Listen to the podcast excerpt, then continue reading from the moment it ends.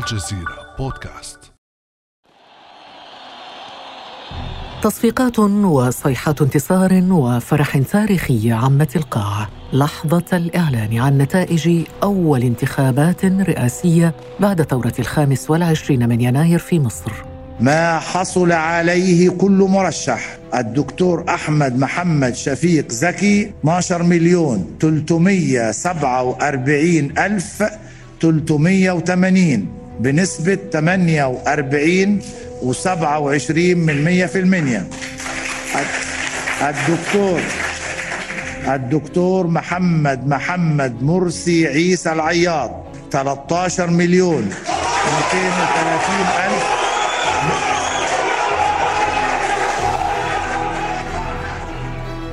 خارج قاعة المؤتمر الصحفي كان الملايين من المصريين يملؤون الساحات والميادين فرحا بهذا الإنجاز الديمقراطي. الحمد لله رب العالمين الثورة نجحت بشبابها وشهدائها شهدائها الثورة لسه ما نجحتش. النهارده أول خطوة في الإصلاح. الثورة هتنجح لما نجيب حق الشهيد. الثورة هتنجح لما نجيب صلاحيات الرئيس اللي جاي. مش هنخليه زي مجلس الشعب. مش هنخليه يجي بعد يومين ويعزله. مش هنخلي الشعب يكرهه بسبب ظلم المجلس العسكري. المجلس العسكري كفاية عليه كده. عمل اللي عليه. ياخد بعضه ويرجع ويسلم السلطة. يسلم الصلاحيات. وعشان نعرف ندير البلد. هو مكانه على الحدود. مش مكانه معانا هنا. مش مكانه يجي يحارب معانا هنا. يومها ساد الاعتقاد بأن مصر دخلت عصر الديمقراطية الحقيقية لولا انقلاب عبد الفتاح السيسي بعد سنة من حكم الرئيس المصري الراحل محمد مرسي. في الأثناء بدأت أغلب دول الربيع العربي الأخرى تغرق في النزاعات والفوضى لترتفع أصوات تدعي بأن العرب غير جاهزين للديمقراطية. فهل يصلح العرب للديمقراطية فعلا؟ ولماذا تعثرت مسارات الانتقال الديمقراطي في العالم العربي؟ وكيف السبيل لبناء مشروع ديمقراطي في الدول العربية؟ بعد أمس من الجزيرة بودكاست أنا خديجة بن جنه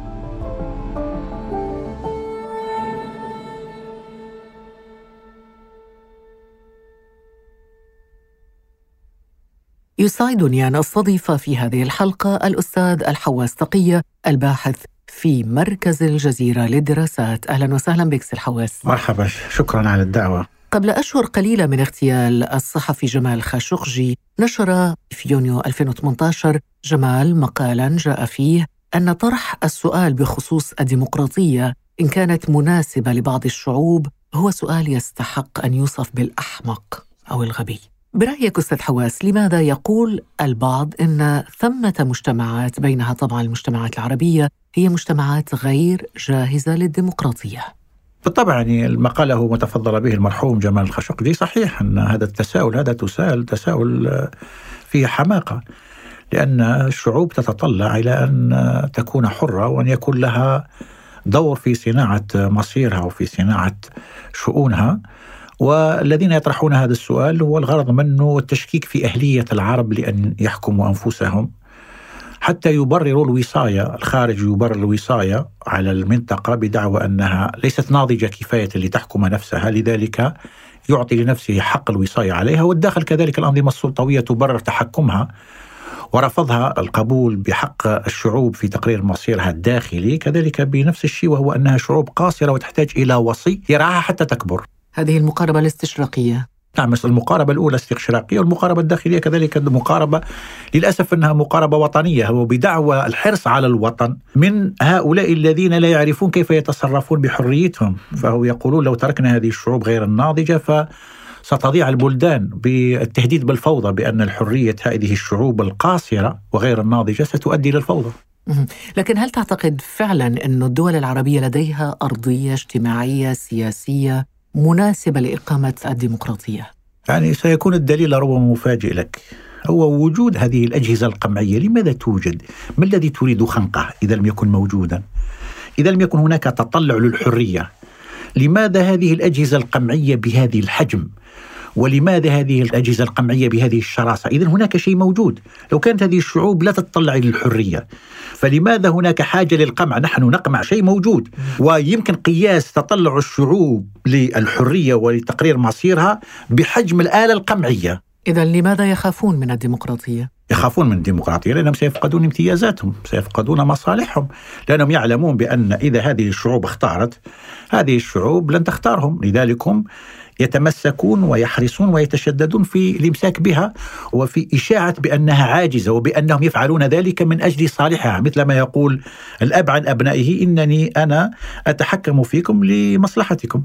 وهنا نتحدث أستاذ الحواس عن العالم العربي كل الدول العربية أم هناك استثناءات ربما؟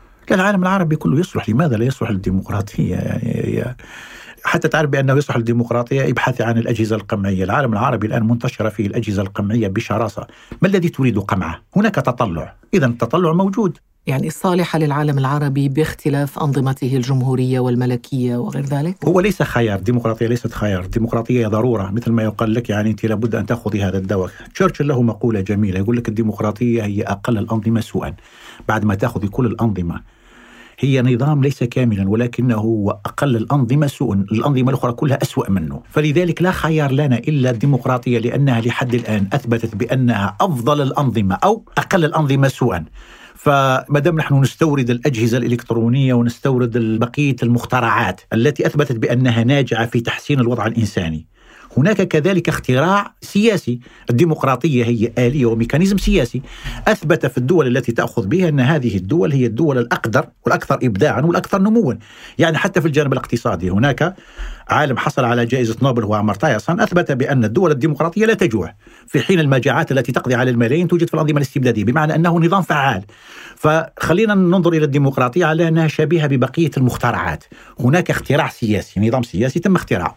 مثل ما هناك اختراع للتلفزيون فهذا أثبت بأنه جيد في التواصل هذا أثبت بأنه جيد في تنظيم الشؤون الإنسانية فلماذا لا نأخذ به ما دام لحد الآن هو الأفضل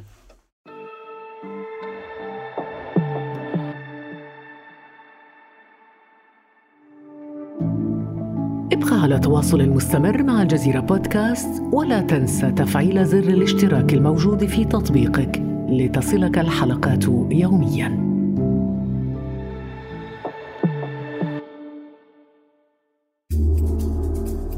الثورة المضادة، العسكر، الدولة العميقة، القوى الخارجية وغيرها مصطلحات تكررت طيلة العقد الماضي في محاولة لتفسير أسباب تعثر الانتقال الديمقراطي في الدول العربية. أستاذ حواس تقية، هل تؤيد هذا التفسير أم أن هناك أسبابا أخرى برأيك؟ هو موجود الأسباب يعني هي الأسباب الرافضة الثوره المضاده وكذلك الأسباب الموجودة في المجتمعات العربية. هي خلينا نقول الفكرة العامة كيف تنتصر الثورة المضادة. هي تنتصر على حسب الشروخ الموجودة في المعسكرين المتصارعين. هناك معسكر يريد الحفاظ على الوضع وهناك معسكر يريد تغيير الوضع. إذا كان العسكر الذي يريد الحفاظ على الوضع وهو الجماعة هي مجموعة القوة التي ذكرتيها أنت. إذا الجماعة التي تريد تغيير الوضع مثلا ذكرتم مثال مصر كان ميدان التحرير في الفترة التي حدث الانقلاب كان متصدعا. كانت هناك مجموعات كانت في الثورة. صارت تحتمي بالجيش اللي هي الجماعات البردعي وغيرها و... فتحتمي من الجيش من حكم المرسي لأنهم يعتقدون بأن مرسي لا يشركهم كفاية في الحكم ويخشون كما يقولون من حكم المرشد بعد حكم المشير اللي هو طنطاوي. فلذلك كانوا يذهبون إلى الجيش ليحميهم من القوة الجديدة. فحدث التصدع الجيش انتهج الفرصة واستولى على السلطة وأخذ كل شيء لنفسه ولم يتقاسم مع أي حد. فهي على حسب أين تحدث التصدعات. إذا حدثت تصدعات في معسكر الحفاظ على الوضع انتصر المعسكر تغيير خلينا نسميها معسكر التغيير ومعسكر الحفاظ على الحفاظ. نعم. على الوضع القائم. طيب معسكر الحفاظ على الوضع القائم ما هي أدواته؟ هل يستخدم الجيش الإعلام المال السياسي اللوبيات؟ يستخدم كل هذه الأدوات ويستخدم كذلك التخويف الداخلي. حتى داخل هو ينجح إذا الاعتقالات. هذه كلها لكن هذه كلها جزئيات. هي أهم شيء يحققه هو إحداث شرخ في المعسكر المضاد. إذا نجح في إحداث الشرخ بعد ذلك يأكل الجميع لأن المقولة بالمقفع أكلت يوم أكل الثور الأبيض. يعني جماعة البردع أكلوا يوم أكل مرسي هم كانوا يعتقدون بأن القضاء على مرسي سيفتح لهم طريق الحكم. نعم.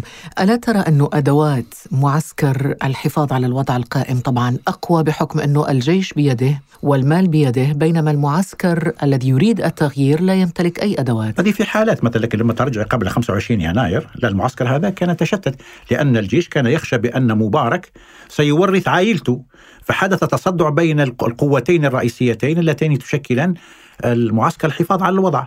كان الجيش يخشى من أن مبارك سيورث جمال فتصدع فقوة الثورة استغلت ذلك وحدث اتفاق بين الجيش على الجيش والقوى التغيير على إزاحة مبارك. فالتصدعات تحدث. نعم. هو فقط كيف تلتقط الفرصة وتحافظ على تماسكك وتوسع تماسكك حتى تسيطر أنت على الوضع؟ أستاذ حواس قد يقول قائل أنه هناك انتخابات هناك حرية تعبير هناك تظاهر هناك أحزاب هناك نقابات وغيرها من الممارسات الديمقراطية وإن كان في حدودها ربما الدنيا. ما الذي يعيق عملية البناء إذا برأيك؟ لأن هذه غير صحيحة. يعني هذه لا هذه الانتخابات ليست انتخابات. والتعبير حرية التعبير ليست حرية التعبير. هو كله متحكم فيه وإعطاء انطباع بأن الذي يجري انتخابات لكن في النهاية الشعب يصوت ولكن النظام هو الذي يختار. يعني أو حتى أنت تصوت تذهب إلى مراكز الاختراع لكن النتيجة هو الذي يضع النتيجة هو النظام الحاكم.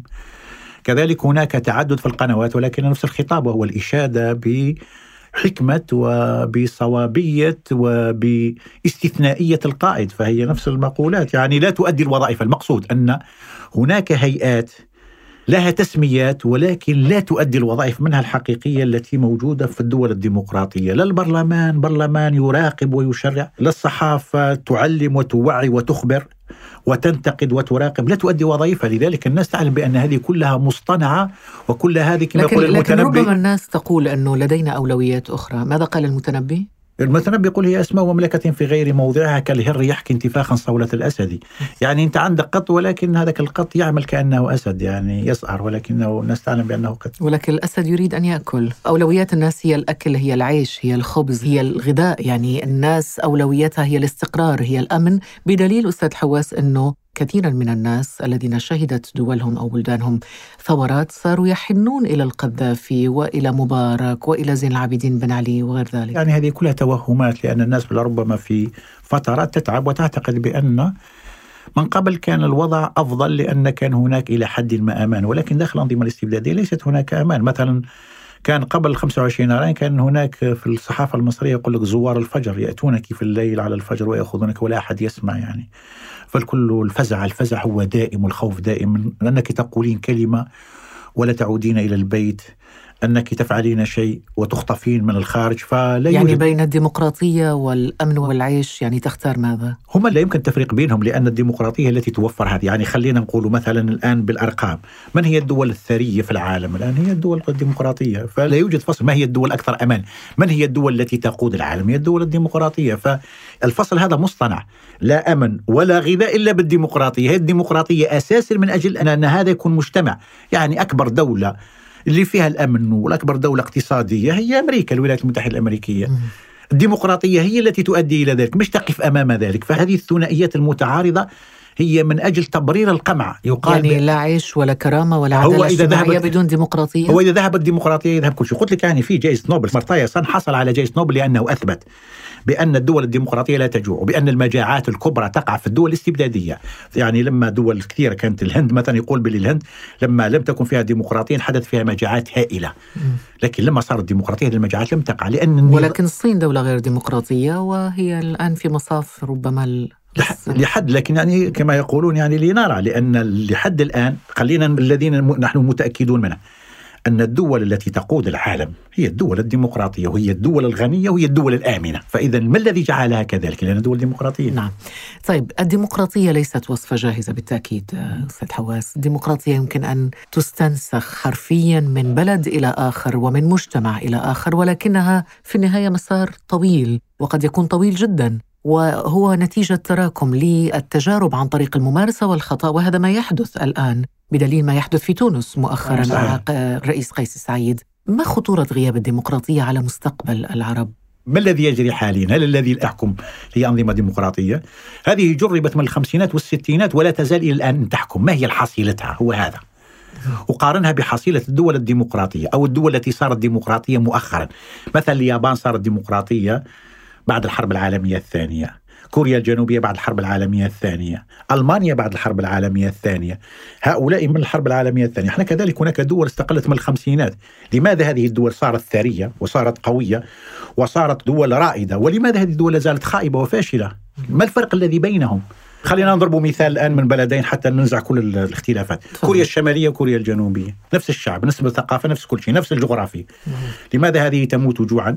ولماذا هذه من الدول المتقدمة اقتصاديا ما الذي يفرق بينهم بسبب الديمقراطية. طبعا آه.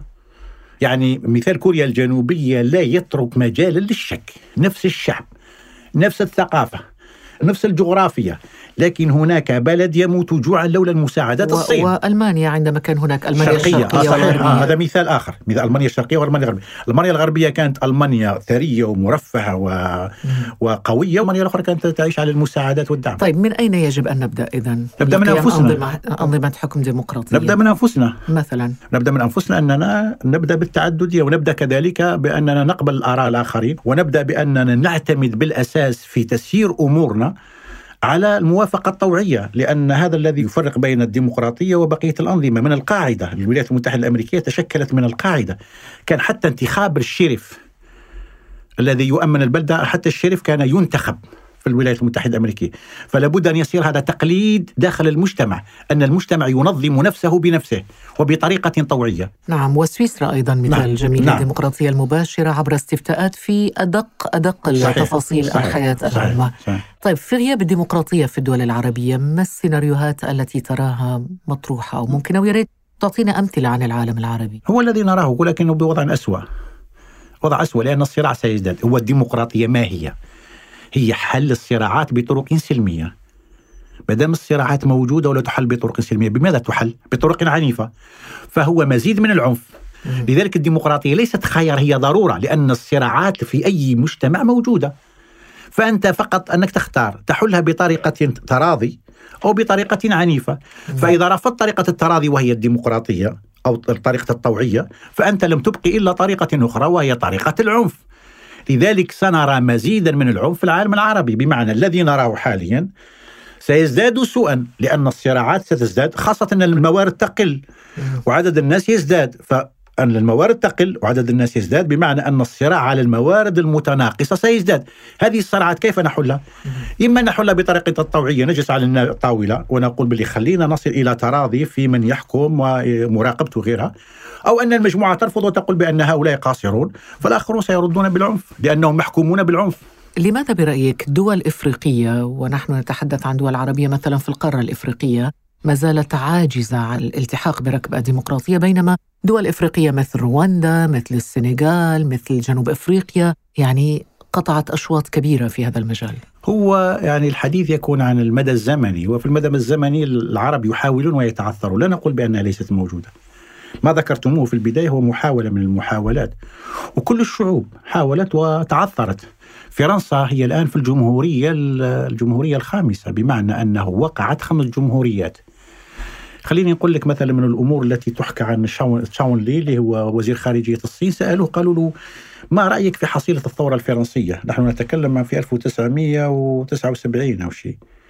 والثورة الفرنسية في 1789. قال لهم والله من المبكر معرفة ذلك. بمعنى أنه الثورات لابد لها من مدى زمني. فإذا كان شوايلي بعد مرور أكثر من 200 سنة على الثورة الفرنسية يقول يقول بأن الوقت مبكر. مبكر للحكم على الثورة الفرنسية. لذلك العالم العربي يحاول ويتعثر. يحاول ويتعثر. لكن المؤكد أن هناك توق.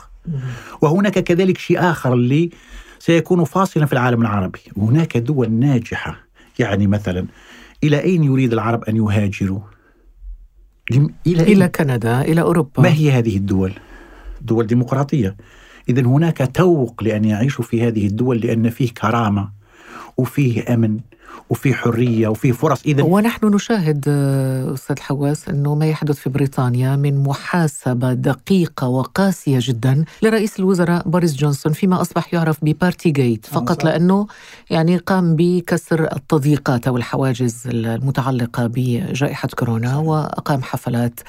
اذا ربما هذا نموذج مغري بالنسبة للمواطني هذه الدول العربية التي نتحدث عنها الهجرة نحو هذه الدول التي يحاسب فيها المسؤول مهما عليت درجة مسؤوليته. هو هذا الذي يجذب العرب يعني هذا دليل على أن العرب يتوقون إلى العيش في هذه الأنظمة ويخاطرون يعني ما نراه من مشاهد مؤسفة للهجرة عن طريق القوارب هذه قوارب الموت. هي هذا التوق وهذا الشوق للعيش في هذه الأنظمة التي تضمن الحرية والكرامة والعدالة والعيش الرغيد. فهذا كله توق فهم يتمنون لأن بلدانهم شبه بهذه البلدان فهؤلاء ولو أنه فهذا وزير أو مدير حتى شركة يحاسب كما يحاسب بوريس جونسون نعم مثلا. نعم هذا سيمثل ضغط على داخل الأنظمة نعم. في المنطقة العربية لأن هناك نموذج ناجح فلا يمكن أن تحكي لهم وتقول لهم والله نحن أفضل دول العالم وهم يرون دول العالم ويرونك أنت. لما تمرض تسافر لتعالج في تلك الدول التي تشتمها صباح مساء وتقول نحن أفضل منها، فهم يرون بأعينهم لذلك وجود النجاح هذا للنظام الديمقراطي يمثل ضغط على الأنظمة الاستبدادية لأنه يجعل الشعوب تقارن يوميا ماذا هناك وماذا هنا. شكرا جزيلا لك الأستاذ الحواس تقي الباحث في مركز الجزيرة للدراسات. شكرا على الدعوة. كان هذا بعد أمس.